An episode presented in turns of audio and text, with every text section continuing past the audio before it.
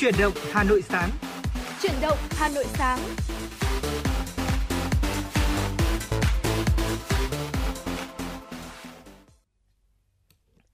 Trọng Khương và Thu Minh xin được gửi lời chào tới quý vị thính giả đang theo dõi chương trình Chuyển động Hà Nội sáng được phát trên sóng FM tần số 96 MHz của Đài Phát thanh và Truyền hình Hà Nội.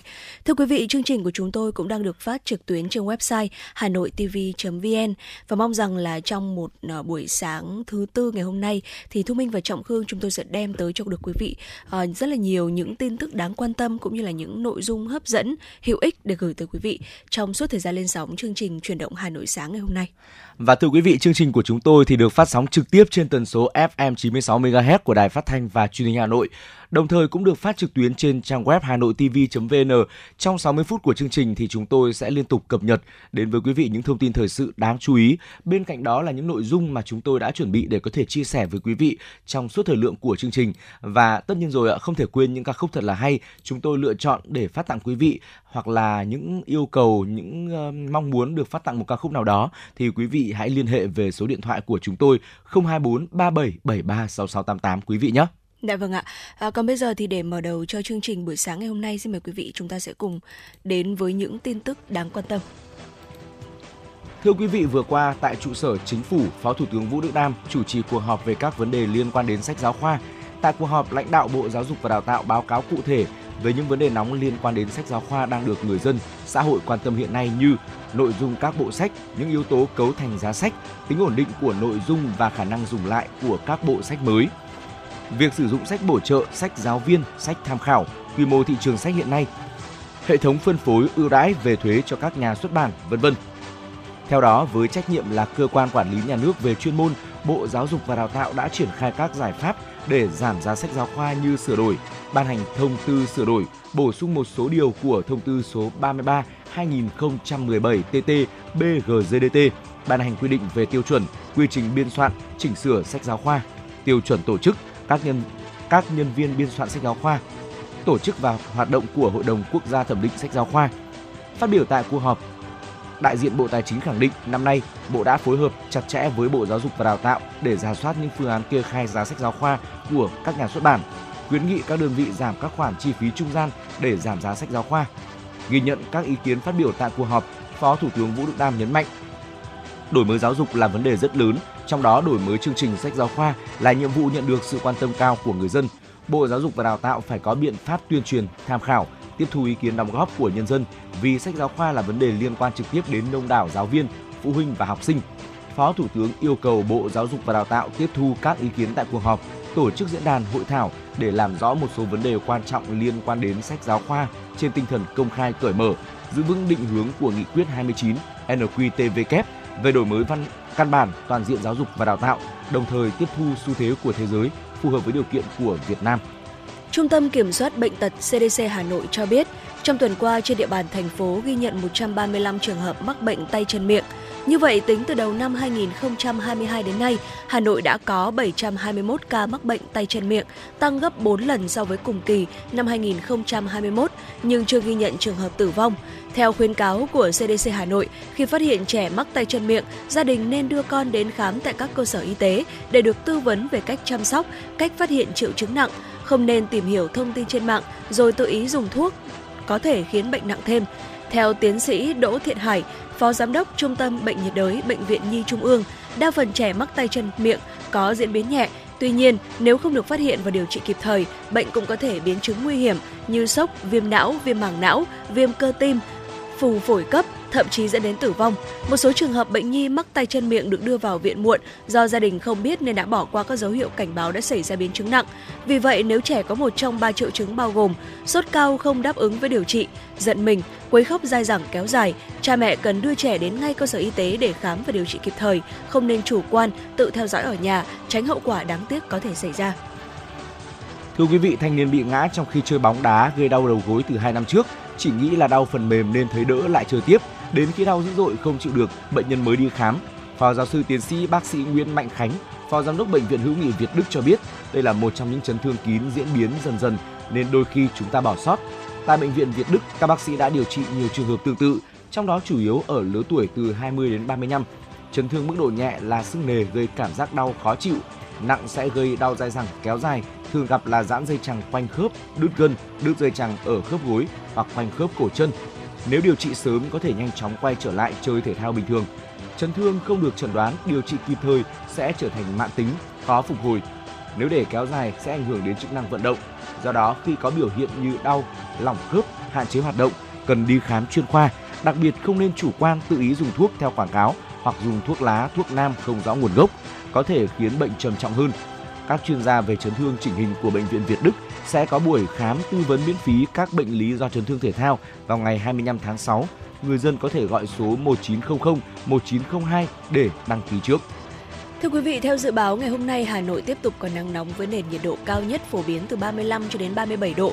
Nhiệt độ trên được ghi nhận tại lều khí tượng, nhiệt độ thực tế ngoài trời ở Hà Nội thì có thể là sẽ cao hơn nhiều do tác động của hiện tượng đảo nhiệt đô thị liên quan đến vấn đề bê tông hóa, giảm tỷ lệ cây xanh mặt nước, số lượng xe cơ giới lớn cũng như là nhu cầu dùng điều hòa tăng đột biến ngày nắng nóng. Chuyên gia cảnh báo nắng nóng có thể gây tình trạng mất nước, kiệt sức, đột quỵ do sốc nhiệt khi cơ thể tiếp xúc lâu với nền nhiệt độ cao. Chỉ số tiêu UV ở miền Bắc, miền Trung hôm nay ở ngưỡng gây hại cao đến rất cao với sức khỏe con người.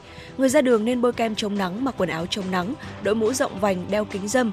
Mọi người được khuyến cáo uống nhiều nước, ăn nhiều hoa quả, rau xanh và hạn chế tiếp xúc trực tiếp dưới nắng.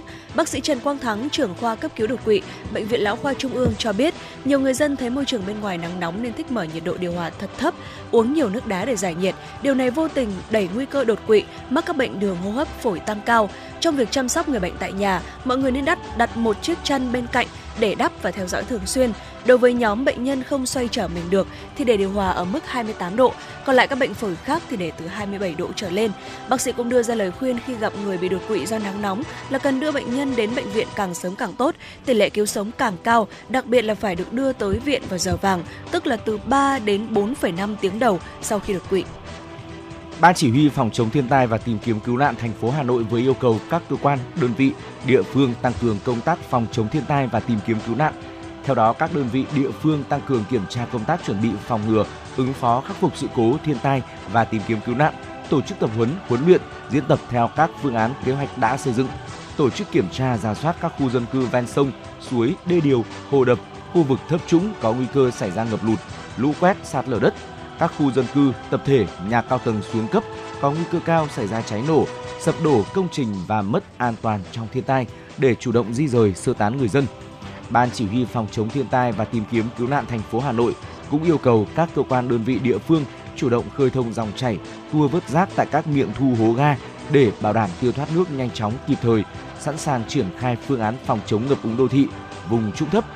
Cùng với những giải pháp trên, các quận huyện thị xã chú trọng phối hợp hiệp đồng giữa các lực lượng xung kích phòng chống thiên tai, công an quân đội để đảm bảo chất lượng, hiệu quả công tác phòng chống thiên tai cứu hộ cứu nạn, đẩy mạnh đa dạng thông tin truyền thông, hướng dẫn phổ biến kiến thức pháp luật, kỹ năng phòng chống thiên tai và tìm kiếm cứu nạn nhằm nâng cao nhận thức, năng lực cho người dân và chính quyền các cấp. Dạ vâng thưa quý vị, vừa rồi thì uh chúng tôi đã gửi tới cho quý vị những tin tức đầu tiên có trong chương trình truyền động Hà Nội sáng ngày hôm nay do phóng viên Thu Vân thực hiện. Vẫn sẽ còn rất là nhiều những tin tức tiếp theo sẽ được ờ, phóng viên của chương trình cập nhật và gửi về cho chúng tôi. Còn ngay bây giờ thì xin mời quý vị chúng ta sẽ cùng thư giãn với một giai điệu âm nhạc. À, ca khúc đầu tiên chúng tôi muốn gửi tới cho quý vị trong chương trình ngày hôm nay đó chính là ca khúc Phố cổ với sự thể hiện của ca sĩ Thủy Chi. Thank you.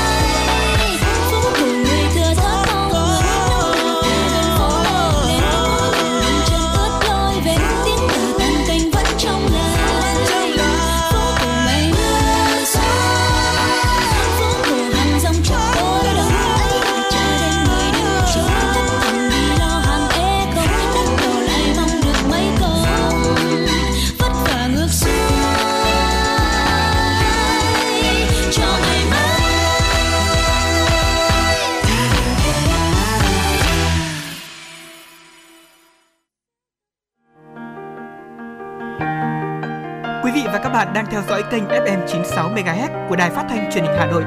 Hãy giữ sóng và tương tác với chúng tôi theo số điện thoại 024 3773 6688. FM 96 đồng hành trên mọi nẻo đường. đường.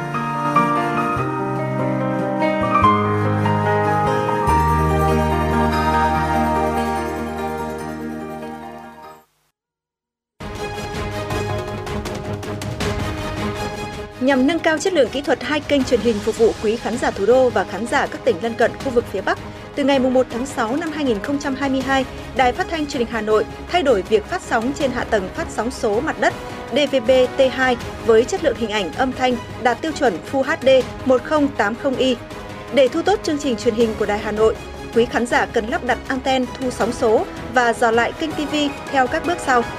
Bước 1. Nhấn chọn nút Home trên điều khiển Bước 2, trong phần giao diện Home, chọn mục cài đặt rồi nhấp chọn thiết lập Digital do kênh kỹ thuật số. Bước 3, trong menu thiết lập Digital, nhấn chọn dò đài kỹ thuật số tự động rồi nhấn chọn đồng ý để máy thực hiện quá trình dò kênh. Hệ thống TV sẽ dò kênh tự động, khán giả chỉ cần đợi vài phút để TV ghi nhớ kênh là có thể trải nghiệm các chương trình truyền hình yêu thích. Nếu gặp bất cứ vấn đề gì cần hỗ trợ kỹ thuật, xin vui lòng liên hệ qua hotline 0948 296 189. Dạ vâng quý vị và các bạn thân mến, vừa rồi chúng ta đã được lắng nghe giai điệu âm nhạc đầu tiên có trong chương trình chuyển động Hà Nội à, thứ tư ngày hôm nay đó chính là ca khúc Phố cổ với sự thể hiện của ca sĩ Thùy Chi. Và tôi mình nghĩ rằng là à, ca khúc này thì rất là phù hợp để chúng ta có thể mở ra một tiểu mục có trong chương trình đó chính là tiểu mục khám phá Hà Nội thưa quý vị. Và trong mỗi tiểu mục khám phá Hà Nội thì chúng tôi muốn gửi tới cho quý vị à, có thể rất là nhiều những nội dung chủ đề khác nhau từ những món ăn ngon này à, cho đến con người mọi ngóc ngách của thủ đô Hà Nội của chúng ta. Và đặc biệt một thứ không thể thiếu mỗi khi mà chúng ta bước sang một mùa mới hay là một tháng mới đó chính là những sắc hoa của Hà Nội.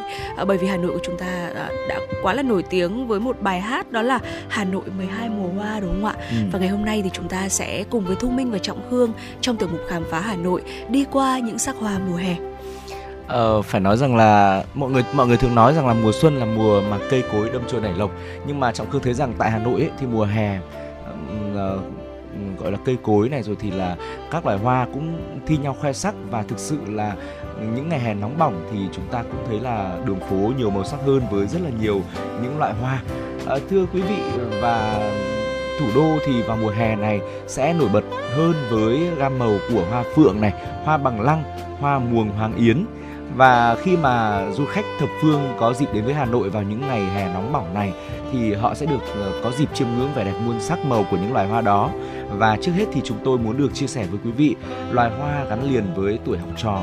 À, nó có ở rất nhiều nơi nhưng mà ở riêng thủ đô Hà Nội thì nó trọng khương cảm thấy rằng là nó khoe sắc rất là tuyệt vời và rực rỡ. Những tuyến đường thủ đô Hà Nội thì vào ngày hè trở nên rực rỡ hơn bao giờ hết bởi sự xuất hiện của màu đỏ phượng vĩ. Đây cũng là dấu hiệu cho thấy là Hà Nội của chúng ta đã vào hè rồi. Đã đến mùa mà những bạn học sinh bịn dịn chia tay nhau vào những buổi uh, tổng kết cuối năm này, chia tay mái trường thầy cô để bước vào một kỳ nghỉ hè kéo dài 2 đến 3 tháng. À, chính vì vậy mà dạo bước dưới những tán phượng ngày hè, lòng người thường sao xuyến, bồi hồi nhớ lại những khoảnh khắc đẹp thời học sinh cắp sách tới trường.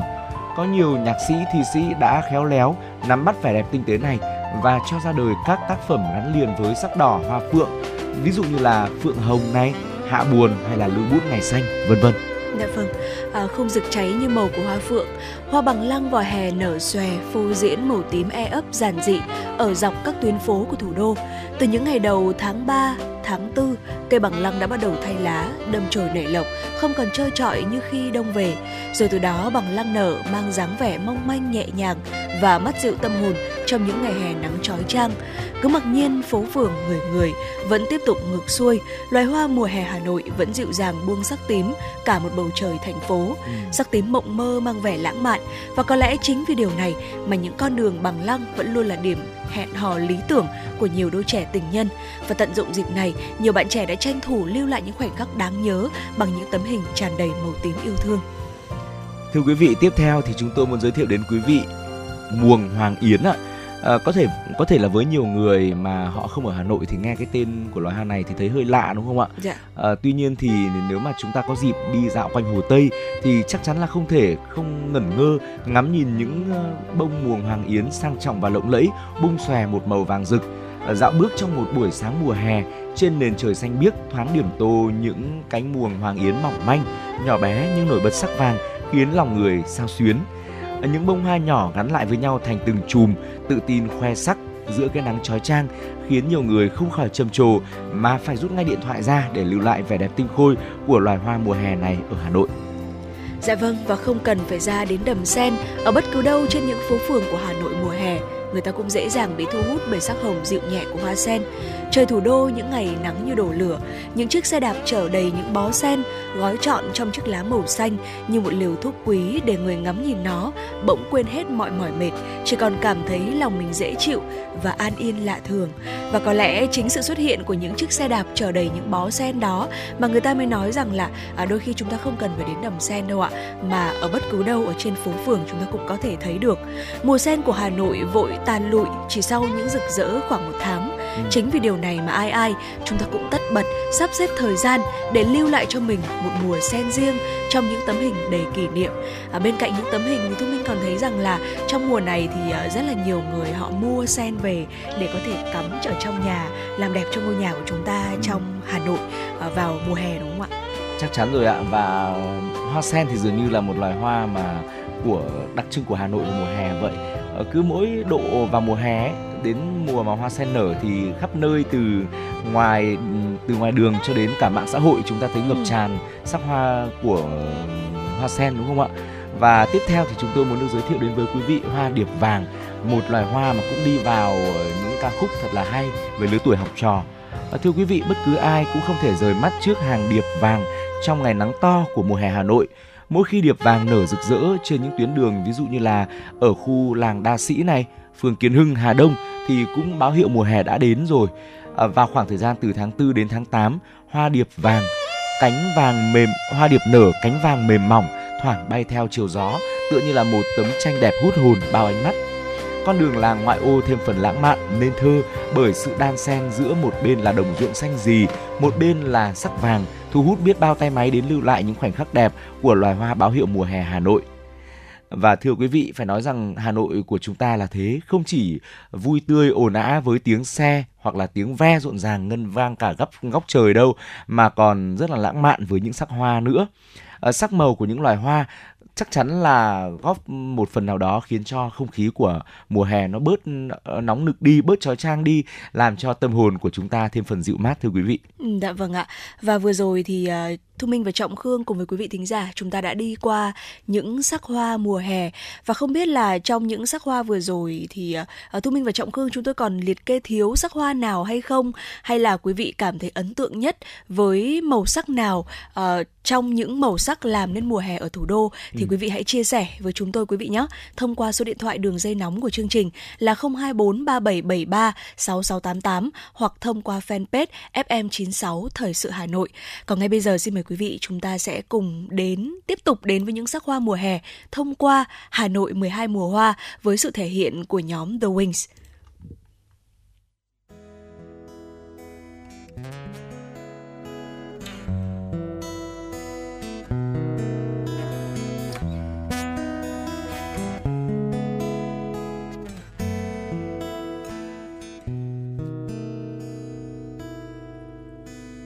Riêng hoa đào bừng nở. Đón xuân khoe, sắc hồng tươi. Tháng hai hoa ban ngập tràn. Tim biếc những gương mặt phố tháng ba bất chợt một ngày, trắng tinh hoa xưa về đây. Tháng tư loa kèn những góc phố con đường quen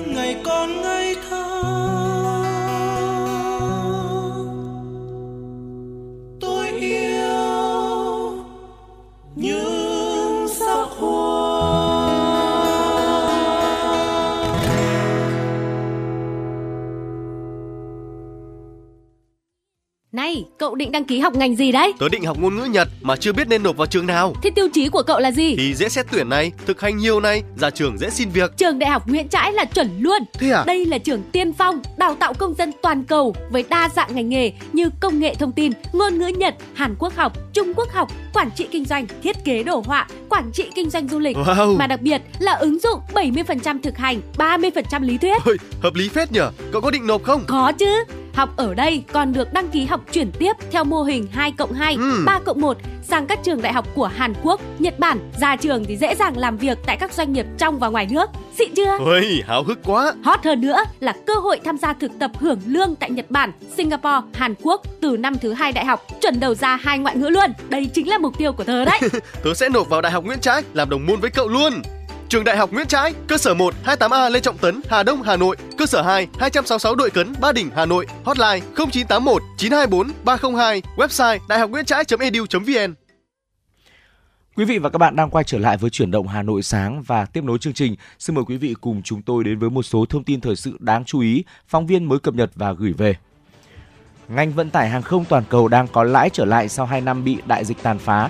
Tuy nhiên, đà phục hồi này chưa chắc chắn. Đây là thông báo được Hiệp hội Vận tải Hàng không Quốc tế IATA vừa đưa ra. Hiệp hội dự đoán trong năm nay, lượng hành khách di chuyển sẽ tăng lên 83%, mức trước đại dịch và khả năng sinh lời trở lại trong tầm tay vào năm sau. Theo Tổng Giám đốc IATA Willie Walsh, các hãng hàng không đang phục hồi với số lượng hành khách tăng lên. Vận chuyển hàng hóa tăng trưởng tốt, mặc dù nền kinh tế thế giới tiềm ẩn nhiều bất ổn. Dự báo tổn thất của ngành sẽ giảm xuống 9,7 tỷ đô la Mỹ trong năm nay. Đây là mức giảm đáng kể so với các mức lỗ gần 200 tỷ đô la Mỹ trong 2 năm qua. Trong năm 2020, lượng khách đã giảm 60% và giảm 50% vào năm 2021. Tuy nhiên, các chuyên gia lo ngại cuộc xung đột ở Ukraine, cuộc khủng hoảng về giá nhiên liệu và sự thiếu nhân lực trầm trọng trong ngành hàng không luôn rình rập đe dọa đà phục hồi của ngành này. IATA đại diện cho 290 hãng hàng không, chiếm 83% lượng vận tải hàng không toàn thế giới. Sự phục hồi mạnh mẽ của ngành du lịch sau đại dịch đã kéo theo là sự khởi sắc của nhiều ngành nghề kinh doanh và dịch vụ.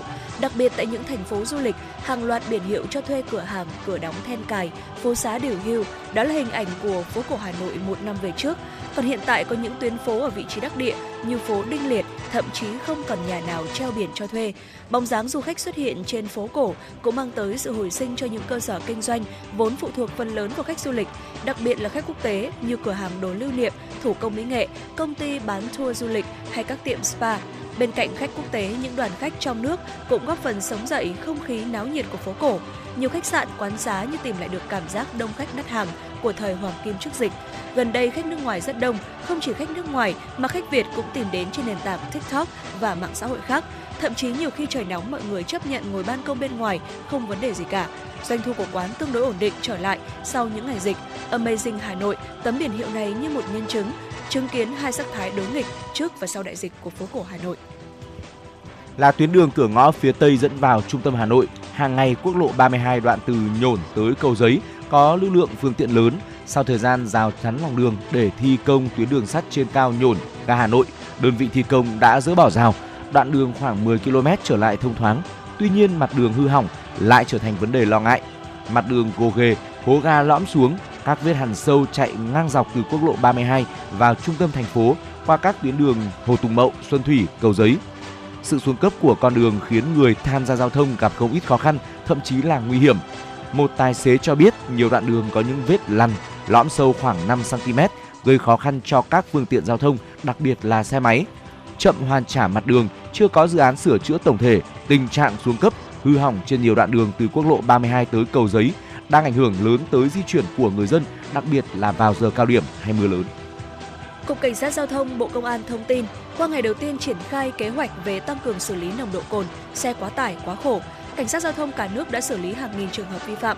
Trong ngày đầu tiên triển khai kế hoạch, cả nước xảy ra 35 vụ tai nạn giao thông, làm 19 người tử vong và 20 người bị thương. Đáng nói các vụ tai nạn và số người tử vong phần lớn xảy ra trên tuyến đường bộ. Ngoài ra, tuyến đường thủy xảy ra một vụ khiến một người tử vong ở thành phố Hải Phòng. Liên quan đến kết quả thực hiện tuần tra, kiểm soát bảo đảm trật tự an toàn giao thông, Cục Cảnh sát Giao thông cho biết, trên tuyến đường bộ, lực lượng Cảnh sát Giao thông, Công an các địa phương đã kiểm tra xử lý và phát hiện hơn 5.000 trường hợp vi phạm, phạt tiền hơn 5 tỷ đồng, tạm giữ 120 xe ô tô và hơn 1.200 xe mô tô. Đại úy Nguyễn Hoàng Ninh, Phó đội trưởng đội cảnh sát giao thông đường bộ số 6, Phòng cảnh sát giao thông Công an thành phố Hà Nội cho biết, công tác kiểm tra nồng độ cồn đối với người điều khiển phương tiện lưu thông trên địa bàn được thực hiện xuyên suốt cả năm nhằm phát hiện từ gốc, ngăn chặn nguy cơ trực tiếp dẫn đến tai nạn giao thông. Theo đại úy Nguyễn Hoàng Ninh, quá trình xử lý vi phạm, đơn vị sẽ thống kê nếu là công chức, đảng viên sẽ gửi thông báo vi phạm về cơ quan, còn người lao động tự do sẽ gửi thông báo vi phạm về nơi cư trú theo đúng quy định. Trong số các trường hợp bị xử lý vi phạm nồng độ cồn, nhiều người cho rằng họ uống ít, không nguy hiểm, thậm chí có những người có hành vi chống đối. Lực lượng cảnh sát giao thông sẽ giải thích và tuyên truyền cho người vi phạm. Đối với những trường hợp cố tình chống đối, sẽ phối hợp với công an cơ sở để có biện pháp xử lý. Thưa quý vị, có một vụ cháy xảy ra vào khoảng 0 giờ ngày hôm qua tại nhà dân trong ngõ số 48 Tràng Thi, phường Hàng Bông, quận Hoàn Kiếm. Ngọn lửa xuất phát từ tầng 1 ngôi nhà 5 tầng, khiến 6 người trong nhà mắc kẹt. Nhận được tin báo cháy, Công an quận Hoàn Kiếm, Hà Nội xuất một xe chỉ huy, hai xe chữa cháy tới nơi triển khai hướng dẫn và đưa 6 người trong gia đình bị mắc kẹt tại tầng thượng thoát ra ngoài an toàn, không phải tổ chức chữa cháy. Công an quận Hoàn Kiếm thông tin, bước đầu xác nhận vụ cháy không có thiệt hại về người, có một số thiệt hại về tài sản. Nguyên nhân đám cháy được xác định ban đầu do chập điện tại Atomat tầng 1. Dạ vâng thưa quý vị và vừa rồi thì à, chúng tôi cũng đã nhận được một yêu cầu âm nhạc đến từ quý vị thính giả có đôi số điện thoại là 354. Ngay bây giờ thì à, xin mời quý vị chúng ta sẽ cùng à, lắng nghe ca khúc được thính giả yêu cầu, ca khúc Sống đúng chất với sự thể hiện của nhóm O+.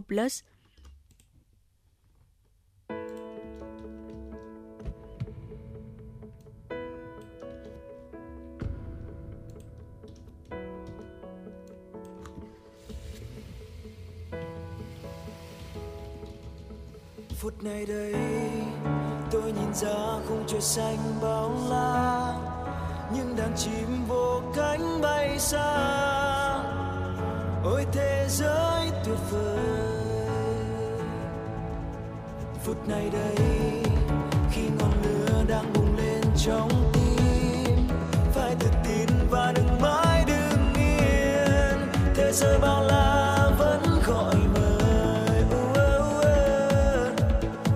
trùng núi cao vực sâu bỏ lại khó khăn đằng sau.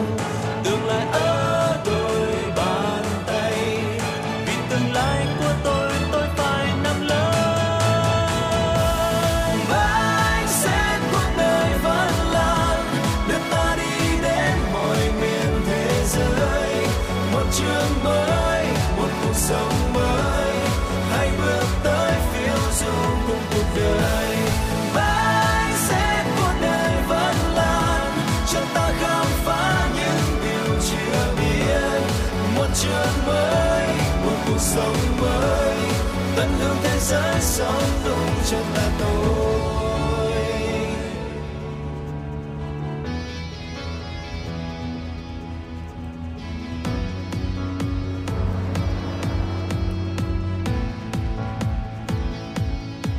Mỗi ngày qua, ta đi trên hành trình xa hơn.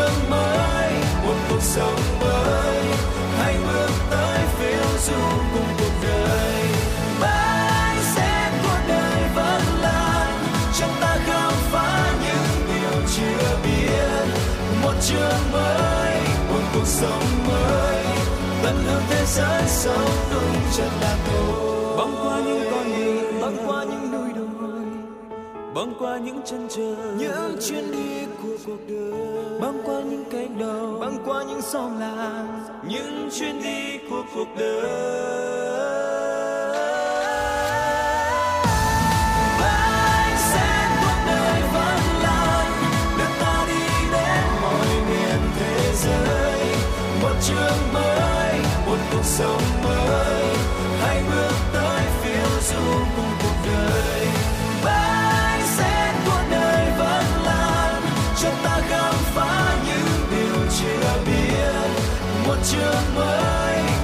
sống mới. Tận hưởng thế giới sống đúng chân là tôi.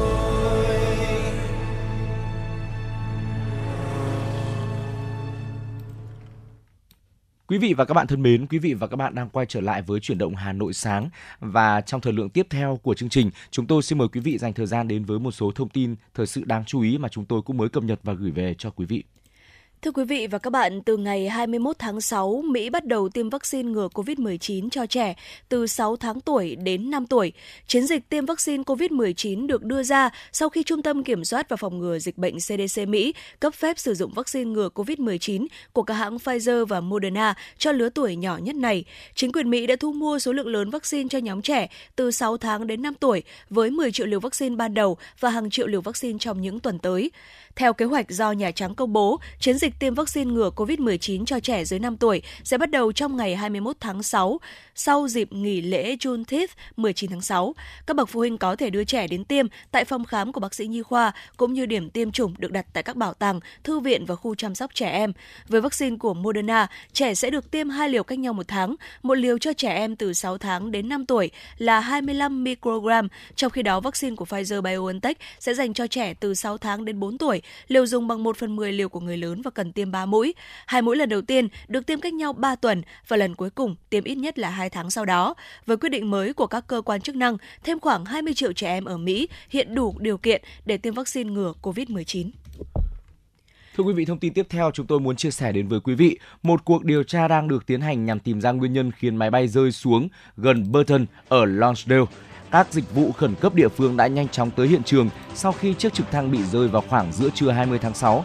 Cảnh sát North Yorkshire xác nhận vào chiều 20 tháng 6 rằng hai người đã thiệt mạng trong vụ rơi trực thăng này.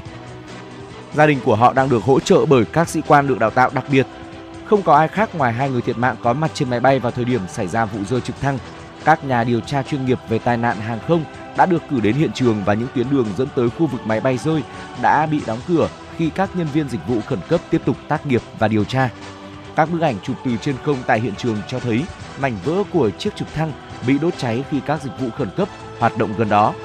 Người dân đã được khuyến cáo tránh xa khu vực này. Chi nhánh điều tra tai nạn hàng không AAIB xác nhận đã mở một cuộc điều tra về vụ tai nạn máy bay và các thanh tra viên đang trên đường đến địa điểm máy bay rơi để bắt đầu điều tra. Ô nhiễm không khí do đốt nhiên liệu hóa thạch đang làm giảm đi hơn 2 năm tuổi thọ của con người.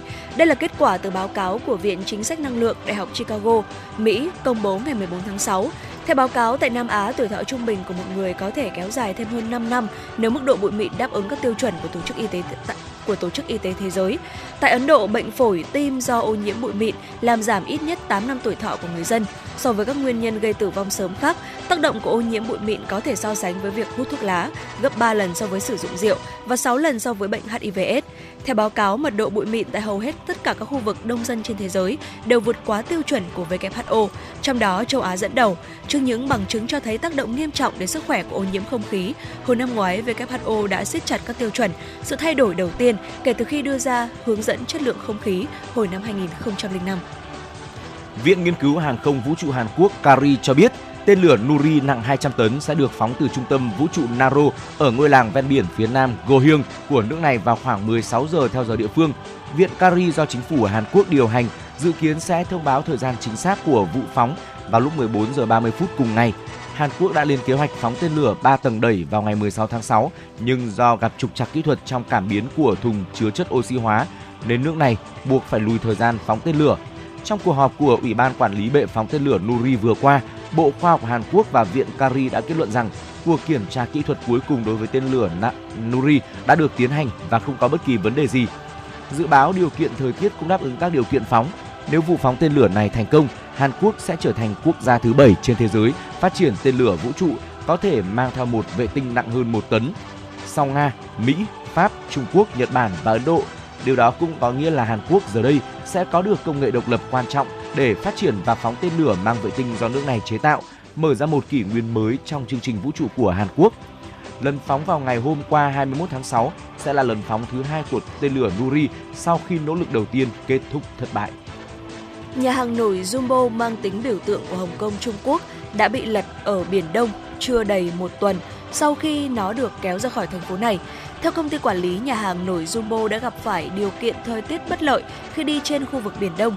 Nước tràn vào bên trong, không ai bị thương nhưng nỗ lực cứu nhà hàng nổi đã thất bại và nó bị lật trên biển. Aberdeen Restaurant Enterprise, công ty quản lý Jumbo cho biết họ rất đau buồn trước những gì đã xảy ra, đồng thời cho biết thêm rằng vì nước sâu hơn 1.000 mét nên cực kỳ khó khăn để thực hiện công để thực hiện các công việc trục vớt. Với chiều dài gần 80 mét, Jumbo là một nhà hàng nổi lớn nổi tiếng ở Hồng Kông trong hơn 4 thập kỷ, phục vụ các món ăn Quảng Đông cho hơn 1 triệu khách, bao gồm cả nữ hoàng Anh Elizabeth II và diễn viên Hollywood nổi tiếng Tom Cruise. Nhà hàng nổi bị đóng cửa vào năm 2020 do đại dịch Covid-19 và sa thải toàn bộ nhân viên. Jumbo đã được kéo đi vào ngày 14 tháng 6. Công ty đã có kế hoạch chuyển nó đến một địa điểm có chi phí thấp hơn, nơi có thể tiến hành công tác bảo trì. Trước khi khởi hành, nhà hàng nổi đã được kiểm tra kỹ lưỡng bởi các kỹ sư hàng hải và tất cả các hồ sơ liên quan đã được cấp phép. Một cuộc điều tra về vụ lật tàu này đang được tiến hành. Và đó là một số những thông tin thời sự đáng chú ý chúng tôi cập nhật gửi đến quý vị. Hãy quay trở lại đồng hành với Trọng Khương và Thu Minh trong một ít phút nữa sau khi lắng nghe một món quà âm nhạc quý vị nhé.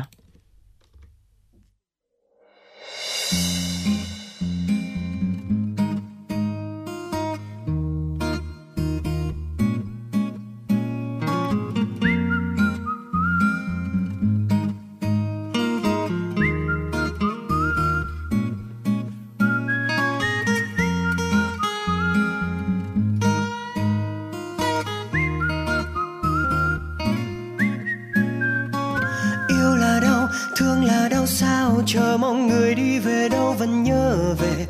Tình là có không khi nào tay cầm tay thương là thương sao chờ mong ngày mai ai biết ra sao. Người có đi xa tận phương trời. Đang trong mơ tìm nhau. Chờ một ngày yêu thương là lời. Nói cho nhau một câu. Để từng ngày ta thôi còn trông ngóng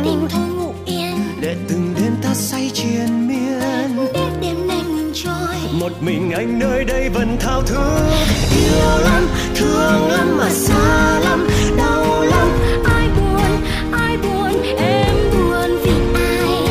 Yêu lắm, thương lắm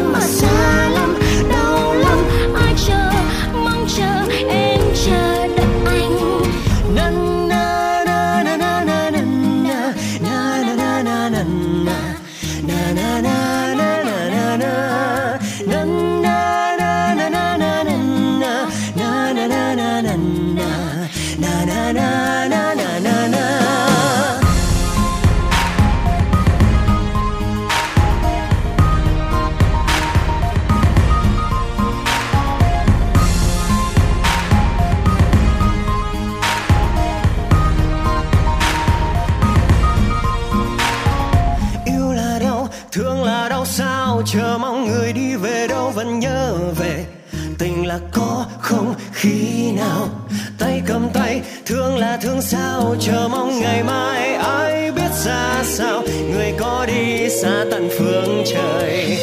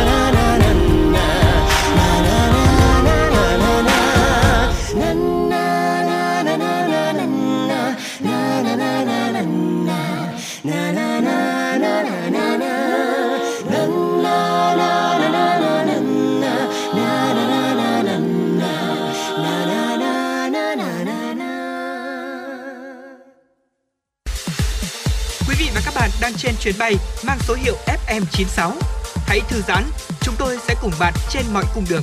Hãy giữ sóng và tương tác với chúng tôi theo số điện thoại 024 3773 6688.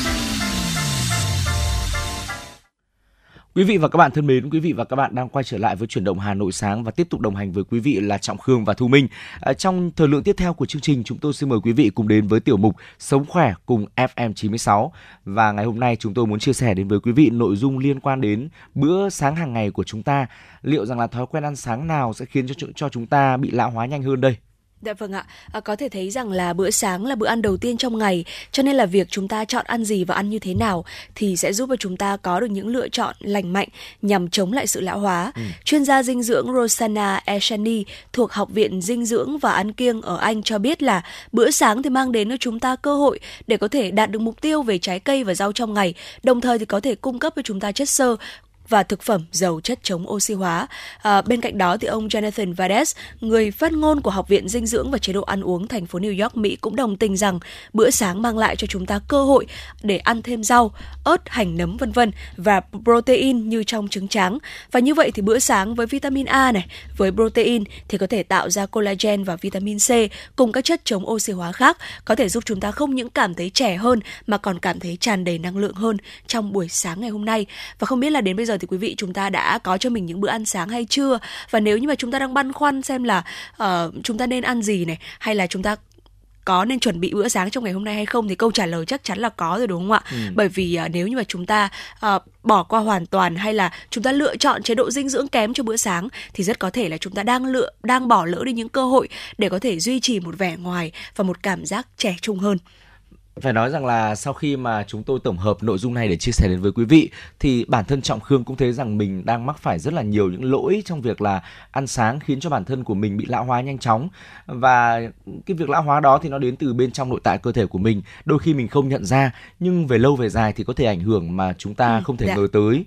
Và điều đầu tiên mà không những Trọng Khương đâu mà tôi tin chắc rằng rất là nhiều người gặp phải vào buổi sáng đó là uống cà phê pha đường À, thưa quý vị, ờ, một tách cà phê đen không đường thì thực sự rất là tốt cho cơ thể. Nó sẽ giúp là chúng ta có thể giảm cân này, giảm béo này. Tuy nhiên khi mà chúng ta cho đường vào nó lại là một câu chuyện khác. À, theo như ờ, chuyên gia Esani cho biết rằng là uống cà phê pha đường có hàm lượng calo cao hoặc là cà phê pha trộn đông lạnh vào buổi sáng có thể cung cấp cho chúng ta một số calo từ sữa siro. Nhưng những calo đó thì nó sẽ không cung cấp cho chúng ta sự giải phóng ổn định năng lượng ngoài giờ giống như là một bữa ăn cân bằng tốt đâu. À, chúng ta có thể là nhận được một cơn sốt do đường và caffeine nhưng nếu không ăn bất cứ thứ gì khác chúng ta sẽ nhanh chóng thấy mức năng lượng của mình giảm xuống trở lại theo đó thì ờ, nữ chuyên gia này gợi ý rằng nên cân nhắc chọn cà phê pha sữa ít béo hoặc là sữa gầy ờ, hoặc là sữa tách béo đảm bảo rằng là chúng ta không chỉ có mỗi cà phê cho bữa sáng quý vị nhé. Dạ vâng ạ. Và tiếp theo, thói quen ăn sáng tiếp theo mà có thể sẽ khiến cho chúng ta già đi nhanh chóng đó chính là chúng ta ăn thịt chế biến bằng nitrat. Các loại thịt ăn sáng như là thịt sông khói và xúc xích thì có vị ngon, thế nhưng mà chúng sẽ không quá là tốt cho việc chống lão hóa. À, lâu lâu chúng ta ăn một lần thì có thể là sẽ không sao. Ừ. Thế nhưng mà vì nó thiếu chất xơ và nhiều chất béo bão hòa và có cả nitrat nữa cho nên là có thể sẽ gây ra căng thẳng cho cơ thể và sau này thì có thể dẫn đến là bị lão hóa nếu như mà uh, không điều độ hoặc là chúng ta không ăn uống gì cả. Tiếp theo đó là việc mà chúng ta không ăn thực phẩm giàu chất chống oxy hóa. Nếu mà bữa ăn sáng của chúng ta chỉ toàn những món trông nhạt nhẽo, có khả năng là quý vị và các bạn đang bỏ lỡ vô số vitamin và chất dinh dưỡng trong những thực phẩm tươi ngon đầy màu sắc. Chuyên gia Esani chia sẻ là không thêm màu sắc vào đĩa ăn của bạn, chẳng hạn như là không bao gồm bất kỳ loại rau hoặc trái cây nào trong đĩa, có nghĩa là bạn đang bỏ qua việc ăn các chất chống oxy hóa, chất rất quan trọng để giúp chúng ta ngăn ngừa bệnh tật và kéo dài tuổi thọ. Để có nhiều món ngon hơn trên đĩa của chúng ta, Esani gợi ý thêm một số lá, một số loại rau như là lá rau bina này và cà chua và bánh mì trứng của chúng ta hoặc là nếu mà quý vị và các bạn thích ăn thứ gì đó ngọt ngọt như là bánh quế, sữa chua hoặc là sinh tố, hãy nhớ thêm nhiều loại trái cây vào đó. Uh, nữ chuyên gia chia sẻ thêm hoặc là chúng ta ăn một quả cam bưởi với một hoặc là hai miếng bánh mì nướng cũng rất là tốt. Dạ vâng ạ. Và điều tiếp theo đó chính là chúng ta không uống đủ nước vào bữa sáng. À, hydrat hóa thì không chỉ giữ cho làn da của chúng ta mềm mại mà còn mang các chất dinh dưỡng đi khắp cơ thể nữa. Cho nên là chúng ta hãy cố gắng là uống à, từ 6 cho đến 8 cốc nước trong ngày hoặc là để ý xem là liệu à, à, nước tiểu của chúng ta có pha chút màu vàng hay không và chính vì thế cho nên là việc buổi sáng của chúng ta uống đủ nước cũng là một điều rất là quan trọng và mỗi buổi sáng thức dậy như chúng ta biết đấy đấy là cái việc đầu tiên chúng ta làm đó chính là chúng ta luôn ờ, tìm một cốc nước để ừ. uống đúng không ạ? chính xác là như vậy theo như những chuyên gia có khuyên và chia sẻ rằng là uh, khi mà ngay khi chúng ta mở mắt ra chúng ta rời khỏi giường ấy thì việc đầu tiên chúng ta làm đó là uống một cốc nước chứ không phải là việc chúng ta đánh răng tức là trước cả khi đánh răng rửa mặt thì chúng ta hãy uống một cốc nước một cốc nước lọc đi ạ và điều tiếp theo một vấn đề mà rất rất nhiều người gặp phải đặc biệt là nhân viên văn phòng khi mà chúng ta dậy muộn và không có thời gian đó là bỏ bữa sáng nếu mà chúng ta bỏ bữa sáng thì đây là một trong những quyết định mà thiếu lành mạnh nhất trong ngày. À, chuyên gia Isani có nói rằng là một số nghiên cứu đã phát hiện ra rằng những người thực sự ăn sáng là những người ăn uống lành mạnh hơn và tiêu thụ nhiều chất xơ hơn với những người không ăn. Nếu mà ai đó có xu hướng bỏ bữa sáng ờ, thì chuyên gia có khuyên chúng ta nên cân nhắc ăn một thứ gì đó nho nhỏ thôi, ví dụ như là chuối này và một nắm quả óc chó và nếu mà bạn cảm thấy mình quá no để ăn vào buổi sáng à, có thể bạn đang ăn quá nhiều vào bữa tối rồi. À, tức là chúng ta nhiều người ăn đêm đấy ạ thì ừ, chúng ta cần dạ. phải điều chỉnh dần dần một chút. À, cũng theo chuyên gia chia sẻ thì có thể giải pháp để ăn một bữa sáng là giảm khẩu phần ăn vào bữa tối đi một chút Ờ, nữ chuyên gia Esani chia sẻ rằng là uh, tiêu thụ bữa sáng thường xuyên cũng có thể ngăn chặn việc ăn quá nhiều vào những bữa khác trong ngày. Điều vốn nếu mà làm thường xuyên có thể ảnh hưởng tiêu cực đến sức khỏe tổng thể và tuổi thọ của chúng ta đấy thưa quý vị. Dạ vâng ạ. Và nếu như mà chúng ta đang lái xe đi làm vào mỗi buổi sáng thì không có gì ngạc nhiên khi mà chúng ta sẽ mua vội những chiếc bánh mì này ờ, để có thể tiện vừa lái xe vừa ăn. Tuy nhiên là chuyên gia Eshani cho biết là những chiếc bánh mì hoặc là bữa ăn kết hợp cho bữa sáng này thì có thể là chứa một cái hàm lượng tổng chất béo, chất béo bão hòa và natri không tốt cho sức khỏe. Tiêu thụ thực phẩm giàu tổng chất béo, chất béo bão hòa và natri thì có thể là sẽ làm tăng yếu tố nguy cơ phát triển các bệnh như là tim, các bệnh tim như là huyết áp cao và cholesterol cao và điều này sẽ không có lợi cho sức khỏe. Ừ. Thay vào đó thì bà gợi ý rằng là chúng ta nên thử uh, tự làm bữa sáng tại nhà bằng bánh mì hoặc là từ lúa mì nguyên cám và lấp đầy nó không chỉ với trứng mà còn có cả thêm rau nữa thưa ừ. thưa quý vị và đúng là chúng ta sẽ nên ờ, có lẽ là buổi sáng chúng ta nên dậy sớm một chút để chúng ta có ừ. một cái tâm thế ăn sáng sao cho nó thư thả hơn ừ. thì ờ, vừa tốt cho sức khỏe mà lại không bị vội vàng mà có thể uh, đem tới rất là nhiều những cái lợi ích khác khiến cho chúng ta trở nên trẻ trung hơn Chính xác là như vậy và thưa quý vị phải nói rằng là uh, thời hiện đại ngày nay thì vấn đề về sức khỏe này bệnh tật là một vấn đề mà chúng ta quan tâm hàng đầu đúng không ạ? Dạ. Bên cạnh vấn đề uh, bên cạnh yếu tố di truyền này, yếu tố môi trường thì việc chúng ta ăn và uống vào cơ thể cũng góp phần rất nhiều đến việc là chúng ta uh, có một sức khỏe tốt hay là chúng ta sẽ phải đến bệnh viện sớm. Hy vọng là với những chia sẻ nho nhỏ vừa rồi của chúng tôi của truyền động Hà Nội liên quan đến bữa sáng sẽ là những chia sẻ thực sự hữu ích dành cho quý vị. Và nếu như chúng ta đang có những bữa sáng chưa được lành mạnh cho lắm hãy cùng điều chỉnh một chút để cuộc sống của chúng ta được vui vẻ, được uh, khỏe mạnh hơn quý vị nhé. Dạ vâng ạ. Và tới đây thì thời gian dành cho chương trình chuyển động Hà Nội sáng cũng xin phép được khép lại. Chỉ đạo nội dung Nguyễn Kim Khiêm, chỉ đạo sản xuất Nguyễn Tiến Dũng, tổ chức sản xuất Lê Xuân Luyến, biên tập Trà My, thư ký Thu Vân, MC Thu Minh Trọng Khương cùng kỹ thuật viên Kim Thoa phối hợp thực hiện. Và trước khi nói lời chào tạm biệt thì chúng tôi sẽ được dành tặng cho quý vị thính giả à, một ca khúc mang tên Mùa hè bất tận với sự thể hiện của ca sĩ Hoàng Dũng. Thu Minh và Trọng Khương chúng tôi sẽ tiếp tục đồng hành cùng với quý vị trong chương trình chuyển động Hà Nội trưa nay. chiều cuối ta đội mưa rào mùa hè đã qua chưa hình như đôi ta